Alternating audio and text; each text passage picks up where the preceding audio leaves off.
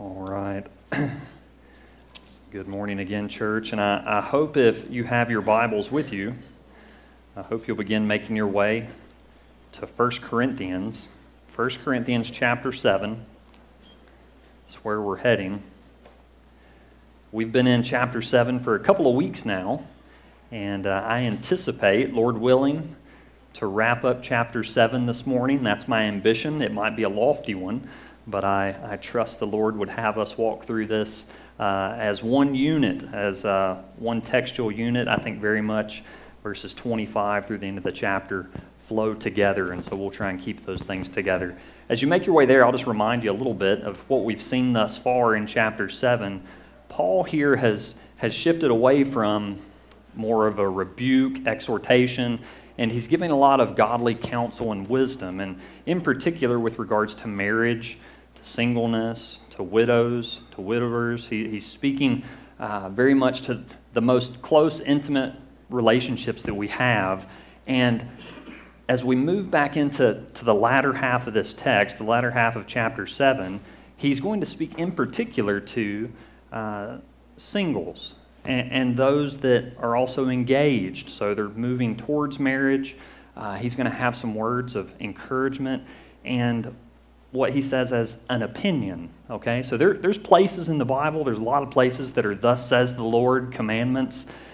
And then here, what Paul is saying, there's also places that are godly wisdom and opinions. And so Paul's going to clarify that. He says that as we begin in verse 25 I give an opinion. Okay?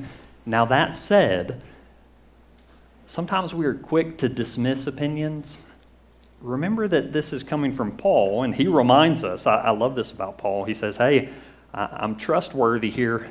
He, he ends the chapter by saying also, Hey, I've got, the, I've got the Spirit of the Lord here.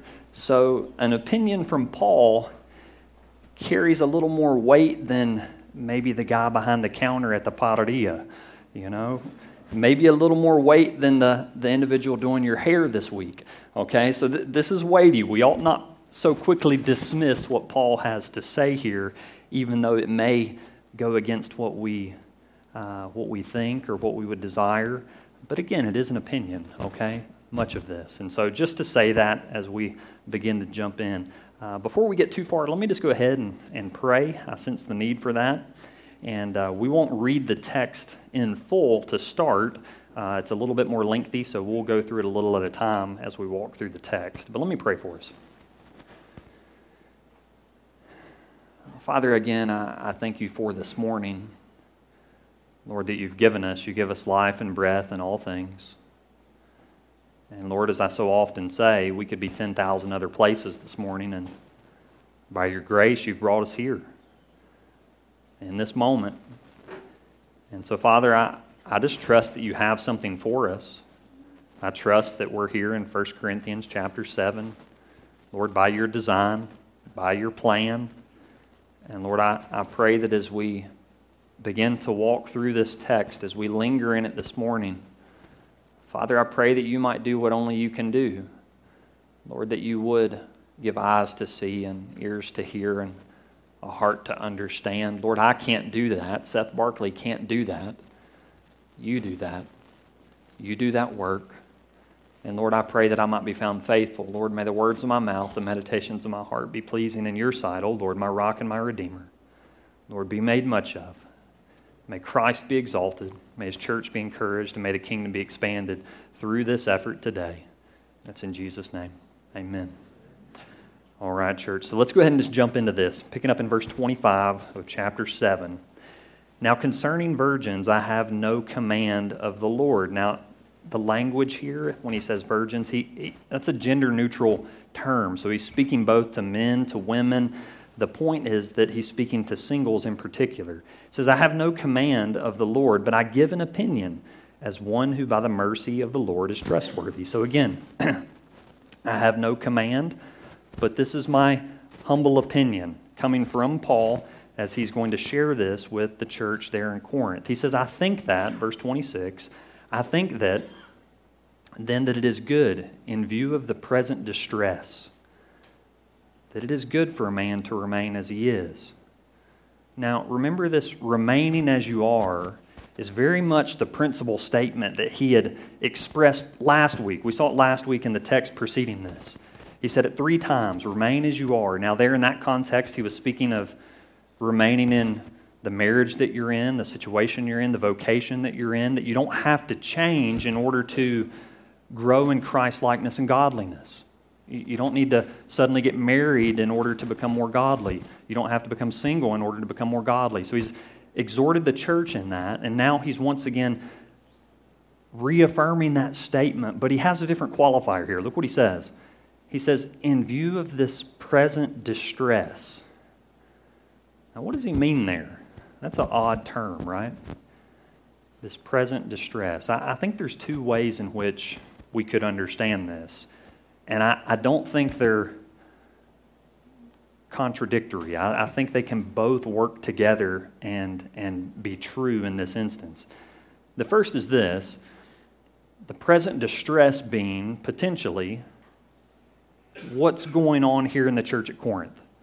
The fact that there are some who are really struggling, they're really wrestling with being single, being married, can I marry? Can I not? am I going to sin in this? What, what, what, does this look like? They're really wrestling with this and trying to understand this newfound faith in Christ, following Him in obedience, and how does this play out in, in our relationships? They're dealing with that. So some of them have anxiety about this. In fact, you go just a little further down, look at verse 27 with me.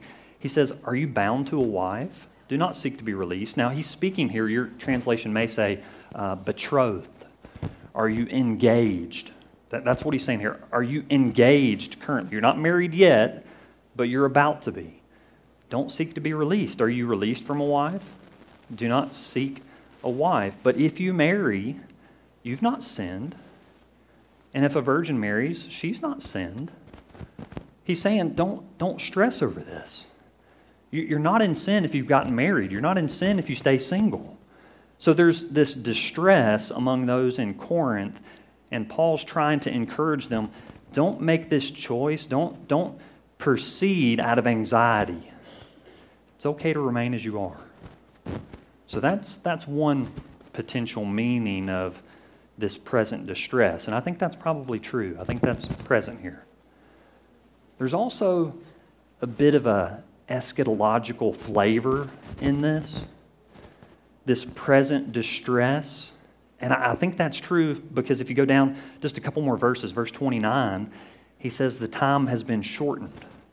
That's very much eschatological language, speaking of the return of the Lord Jesus. And when we consider the return of the Lord Jesus, we know scripturally that the time immediately preceding Christ's return, circumstances will be dire. Times will be difficult. There will be distress. It, it, it will be hard. Now, what Paul is not saying, let me say this. He's not saying because Jesus is coming back soon, therefore don't get married. Okay, that, that's not what he means. All right? He, he's not saying because Jesus is coming back, just don't do anything. In fact, he refutes that to the Thessalonians. Remember over in Thessalonians, there were some that when they found out Jesus was coming back soon, they quit their jobs, they just decided, hey, I'm going to kick back and wait on Jesus. Sounds good. Got enough money in the bank account. And Paul says, what? You don't work, you don't eat. So continue doing what you're doing, right? What, what he means to say here is because of this current distress, the distress that would be coming in the return of the Lord Jesus, don't add additional stresses. There's no need to do so. Now, where is that coming from? Look with me at the end of verse 28. He says, Yet such will have trouble in this life. That he's speaking to those who are married. Yet such will have trouble in this life. And I'm trying to spare you. So, what Paul's saying is, eschatologically, the return of Jesus, there will be increased distress and hardships, there's no need to lay additional hardships on yourself. That, that's, that's what he's saying. Now, that sounds weird, right? You hear that and you're married or you want to get married and you say, man, that's kind of a downer, Paul. Come on. That, that's not very encouraging here. Remember, this is an opinion. It also does not go against the fact that Paul had said what earlier in the chapter? marriage is a gift from God, singleness is a gift from God. So we have to acknowledge those things that Paul affirmed earlier. So he's not going against that, okay? Those things are still true. But what I think Paul is trying to do, now he's very open and honest here. He said, I want you to be as I am. He's advocating for singleness, right? So, so that's clear. He, and it's okay. He can do that. But I think what Paul's doing here is he says, You'll have trouble in this life, and I'm trying to spare you. I think what Paul's trying to get at is there are some, I, have met individuals, I've met couples, that as they move towards marriage, they are totally oblivious to the potential challenges that marriage holds. They think everything is going to be glorious all the time. There's never going to be an argument. There's never going to be a fight. They're, they're never going to have stress. Everything is going to be grand. They're always going to have the same opinions and convictions. And, and, and they don't really think this out. I think Paul is very much a, a reasonable, rational person. I, I think you see that over in his um, evangelism in the book of Acts when it says he reasoned with them in the synagogues daily I think Paul's the kind of guy that had like a plus delta chart in his office and did like, you know, pros and cons of things and mapped things out. I think that's his personality, okay? I think he's being reasonable and he's, he, he's simply saying, hey, you get two people together, though they are sanctified, being sanctified, they're believers, they're following Jesus, you get in this close, intimate relationship, there's still going to be conflict. And and we need to realize that. That's just being real. It's just being a realist about the situation. I don't know if I should say this. It just came to mind. I trust it, it that maybe it's from the Lord. You, you, you need to realize that after you get married, I don't know if I should say this. My wife's not even here. She's, we have a sick child. I can say it because it's true. You, you realize after you get married that suddenly the way that you've driven for the past 25 years of your life is incorrect. There, there's new ways that you should drive and, and things you should and shouldn't do. I can say that because probably 80% of our marital problems come from driving episodes, okay? So maybe you can relate to that. She would agree with that, she knows. And, um, all right, I'm off track now. Um, let's keep moving here. Let's keep moving. What is Paul saying here? Again, I think he's just trying to be real. He wants people to, to really think through this. And look what he goes on to say in verse 32. We're going to skip down. We'll come back to 29 and following here in just a moment. He says, But I want you to be free from concern. Now, that is a huge statement from Paul. People have notoriously, over the past decades in particular, in our, in our day and age, taken much of what Paul says here and misrepresented it, misapplied it, mischaracterized Paul. And, and here's what we need to see Paul's pastoral concern for the church here and for us as well. What, what is he trying to convey all this under? What, what is his motivation? I want you to be free from concern. I don't want you to have anxieties. He even goes down to say at the end of verse 35 to promote what is appropriate and to secure undistracted devotion to the Lord. That, that's the banner under which he's saying all of this. It's a pastoral heart of, I just want you to be free from concern. I want you to have devotion to the Lord that is undistracted. Now, look what he says here in verse 32 and following. He says, One who is unmarried is concerned about the things of the Lord, how we may please the Lord but one who is married is concerned about the things of the world and how he may please his wife. And his interests are divided. The woman who is unmarried and the virgin is concerned about the things of the Lord, that she may be both holy, holy both in excuse me, in body and spirit. But one who is married is concerned about the things of the world how she may please her husband. Now, notice he does very much what he's done all throughout this text. He speaks both to the man and to the woman, to the husband and the wife. But again, Paul's just being real here. He's saying that in marriage, there needs to be an acknowledgement in pursuing marriage that there's additional responsibility. Now, don't mishear me. It's not as though those who are single don't have responsibility, they certainly do. But in marriage, there's an additional responsibility because now you're also responsible to your spouse. So there's additional concern, additional responsibility that has to be understood, that has to be recognized. And again, I think Paul is just pointing this out. Just, just to be clear, that there is the potential for divided affections, that your heart might be divided. And, and I, can, I can relate to, to what Paul's saying here in my, in my experience in, in my youth as I was younger. Uh, I can think back to I was in college. I was a college senior. And um, at that point, the skateboard ministry that I was a part of was, was being birthed. It was pretty new still, but God was blessing it and growing it. And I would eventually go full time with the skate ministry uh, once I graduated college. But I was in a relationship with a young lady, and, and uh, we'd been dating for a little while. And, and I remember as I was pursuing so much with the skate ministry and also a part of this dating relationship, I, I remember sensing this division of affections where it felt like I, I just had to flip from one to the other.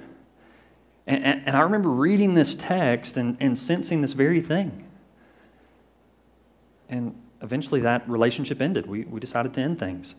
And, and, and in part because of this very thing. I sense this division. Now, now, you may hear me say this and say, well, Seth, we know you're married with three kids. So, how do you reconcile that? Right? Understanding this. Look with me here in verse 35. It says, This I say for your own benefit, not to put a restraint upon you. He's not doing this to restrain you, to put a restraint, but to promote what is appropriate and to secure undistracted devotion to the Lord. Again, that's his ambition. Not as a restraint, but to promote what is appropriate. Back to my experience, a couple years later, I was single, had moved to Turkey, uh, was living there, had been there for a little while, and living with a couple other guys, uh, single guys. We had a two bedroom apartment and uh, I remember walking down the street one day there in Istanbul. And I remember the conversation I was having with the Lord. And I remember thinking through it and just saying, you know, Lord, if this is what you have for me, if this is the context that you would have me be in, whether it be lifelong or for an extended season, I'd really like to share this with somebody. I'd really like a helpmate to walk alongside in this. I, would gotten to a place where the best way of securing an undistracted devotion to the Lord was in marriage. Formerly, that was in singleness for me. It then became marriage. I think what Paul is pressing here, what he wants us to ask is this question Which of these two helps to secure the most undistracted devotion to the Lord? Are we asking that question? As a single, it, it might be for some that singleness is the best way to secure undistracted devotion to the Lord. And that's how you need to walk. For others, it might be in marriage. That marriage is the best way for you to be undistracted in your devotion. Both of those are real possibilities. And I think, again, what Paul wants us to do is ask that question. There are a myriad of believers that move into marriage every year and they never ask this question Will this help me be undistracted in my devotion to the Lord? And I just think he simply wants us to ask that. I know we've got a lot of singles here, and, and I just want to encourage you to ask that question. Maybe you're moving towards marriage, maybe you're in a relationship that's heading that direction. Ask that question. Now, with that understanding, let's jump back up to verse 29, okay? Because I think that's helpful in, in understanding what he says here. Look with me in verse 29. He says, But this I say, brethren, the time has been shortened. So that's that eschatological flavor there, right? The days are short, Jesus is coming back. So that from now on, those who have wives should be as though they had none. That's a weird statement, Paul. What do you mean? Let's keep going and then we'll come back. He says, And those who weep as though they did not weep, and those who rejoice as though they did not rejoice, and those who buy as though they did not possess, and those who use the world as though they did not make full use of it. For the form of this world is passing away. Paul, whatever do you mean? We know that Paul advocates for marriage. He understands it as being lifelong. He doesn't advocate for divorce. So, what does he mean when he says, so that from now on those who have wives should be as though they had none? What's he saying? Consider what he said in verse 35. That however we proceed in marriage or in singleness, it ought to be to secure undistracted devotion to the Lord. That's the manner in which we should live in devotion, not distracted.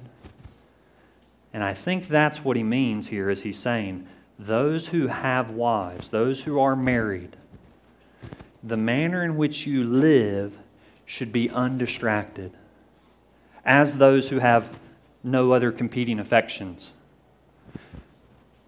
But let me say it this way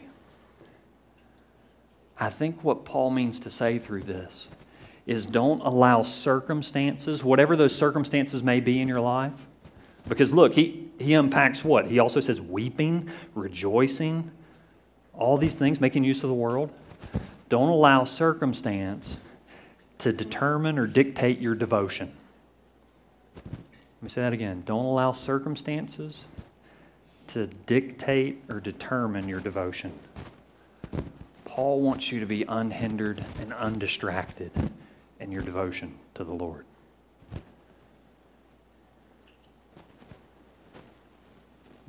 Let's keep moving. As we continue in this text, look with me down at verse 36. That's where we're going to pick up. Now, verses 36 through 38 are odd. I've said that a couple times in this text. But it, it's odd in that there's, there's multiple ways that this text can be translated. And the reason for that is because some of the language is ambiguous. Some of the terms are ambiguous and they can mean multiple things. And so if I were to read this out of the New American Standard, what I often preach out of, it, it would read as though Paul is speaking towards a man who is about to give his daughter in marriage. Okay? If we read this out of the ESV or another version, it, it seems to read as though it is speaking towards a couple that's engaged. Now, again, both of those grammatically can be true. Grammatically in the Greek, both things can happen. So, what do we do? We need to ask ourselves contextually what makes the most sense? Well, Paul had begun this section by speaking to who? Those who are engaged, right?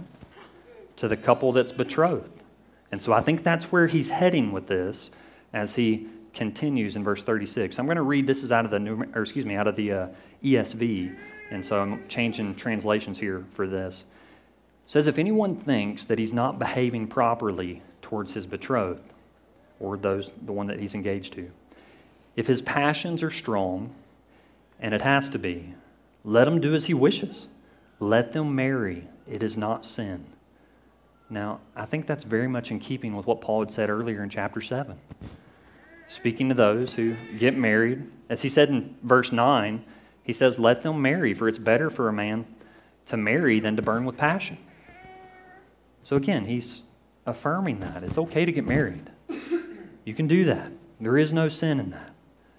But whoever is firmly, this is verse 37, whoever is firmly established in his heart, being under no necessity but having his desire under control and has determined this in his heart to keep her as his betrothed, he will do well. So essentially, what he's saying, maybe he comes to the decision not to get married. The one who chooses to get married, the one who chooses not to. He says in verse 38 So the one who marries his betrothed does well. It's a good thing. It's a good thing to get married. And he who refrains from marriage will do even better. Can Paul say that? He does. And he says it without undermining the reality of goodness of marriage. Both of those things are true and right and good. I want you to hear that, all right? And I think all of this comes under the banner, once again, of Paul's pastoral ambition that I want you to be free from concern. I want you to be free from anxiety. Be real with yourself to ask those kind of questions, make those kind of assessments, and ask yourself what is going to help secure the most undistracted devotion to the Lord in your life? Is it through marriage? Is it through singleness? And maybe there's a season in your life where it is singleness, and maybe the Lord changes that down the road, and that's okay. These things are good. Now, as Paul concludes, he wraps things up in verse 39 and 40 by again just summarizing some things that he said and reaffirming marriage, saying a wife is bound to her husband as long as he lives. And if her husband is dead, she is free to marry, excuse me, uh, free to be married to whom she wishes, only in the Lord. So again, the expectation is that marriage is for life. And after one passes away, one spouse, they're free to remarry as long as it's in the Lord. But again, Paul ends with his opinion. And notice he starts and ends with this. He wants you to know this is his opinion. But in my opinion, she's happier if she remains as she is. And I think that I also have the Spirit of God. I love Paul. He just puts those things in there, you know. This is my opinion, but I'm filled with the Holy Spirit. Just saying, you know, like. So, church, what do we do with texts like this? Well, again, to those that are maybe considering marriage, you're considering a life of singleness, ask the question What is going to help secure the most undistracted devotion to the Lord in my life? Be honest in that. Make an honest assessment. And, and maybe, maybe you're here this morning, maybe you, you are married and you never asked this question, and, and, and you've struggled in the years since getting married, what does Paul say? He says, remain as you are. Well, what do we also know? That, that God can redeem that situation. Maybe you got into a situation you shouldn't have, and maybe you should have asked these kind of questions, and you didn't. But know that God loves you, and He can interact with you, call you, redeem you as you are, where you are. So just because you're in a situation that may not be ideal does not mean that God can't move. He can redeem that. And so I just want to encourage you, wherever you are,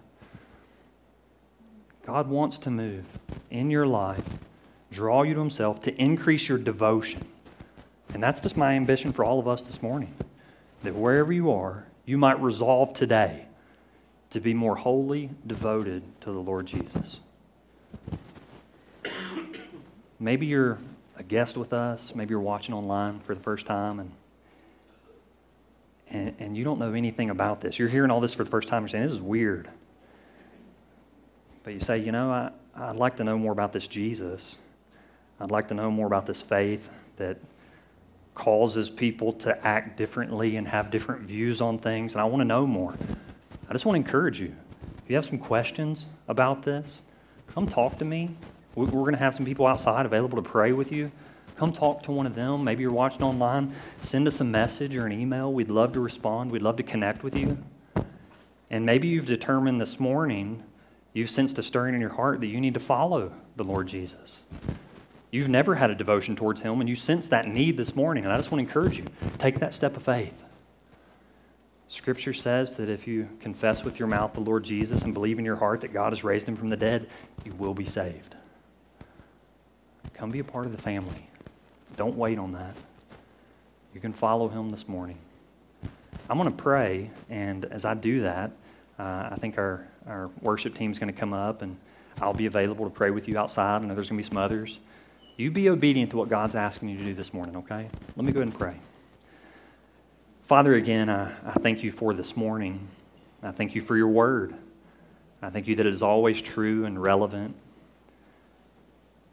and Lord, I just pray that, Lord, as, as we enter into this time of really invitation, a time of reflection and inspection. I pray that we'd do that. I pray we'd make the honest, honest assessments about our hearts. And Lord, that, that you would expose things in our lives and in our hearts that maybe we can't see. Maybe we've deceived ourselves. And Lord, I just pray that you would help us in that to see clearly. Lord, that we could then move towards, we could ask for by your Spirit repentance and redemption. And Lord, that you might redeem, make fresh and new and right. So, Father, we love you. We thank you again for this opportunity. That's in Jesus' name we do pray. Amen. Stand.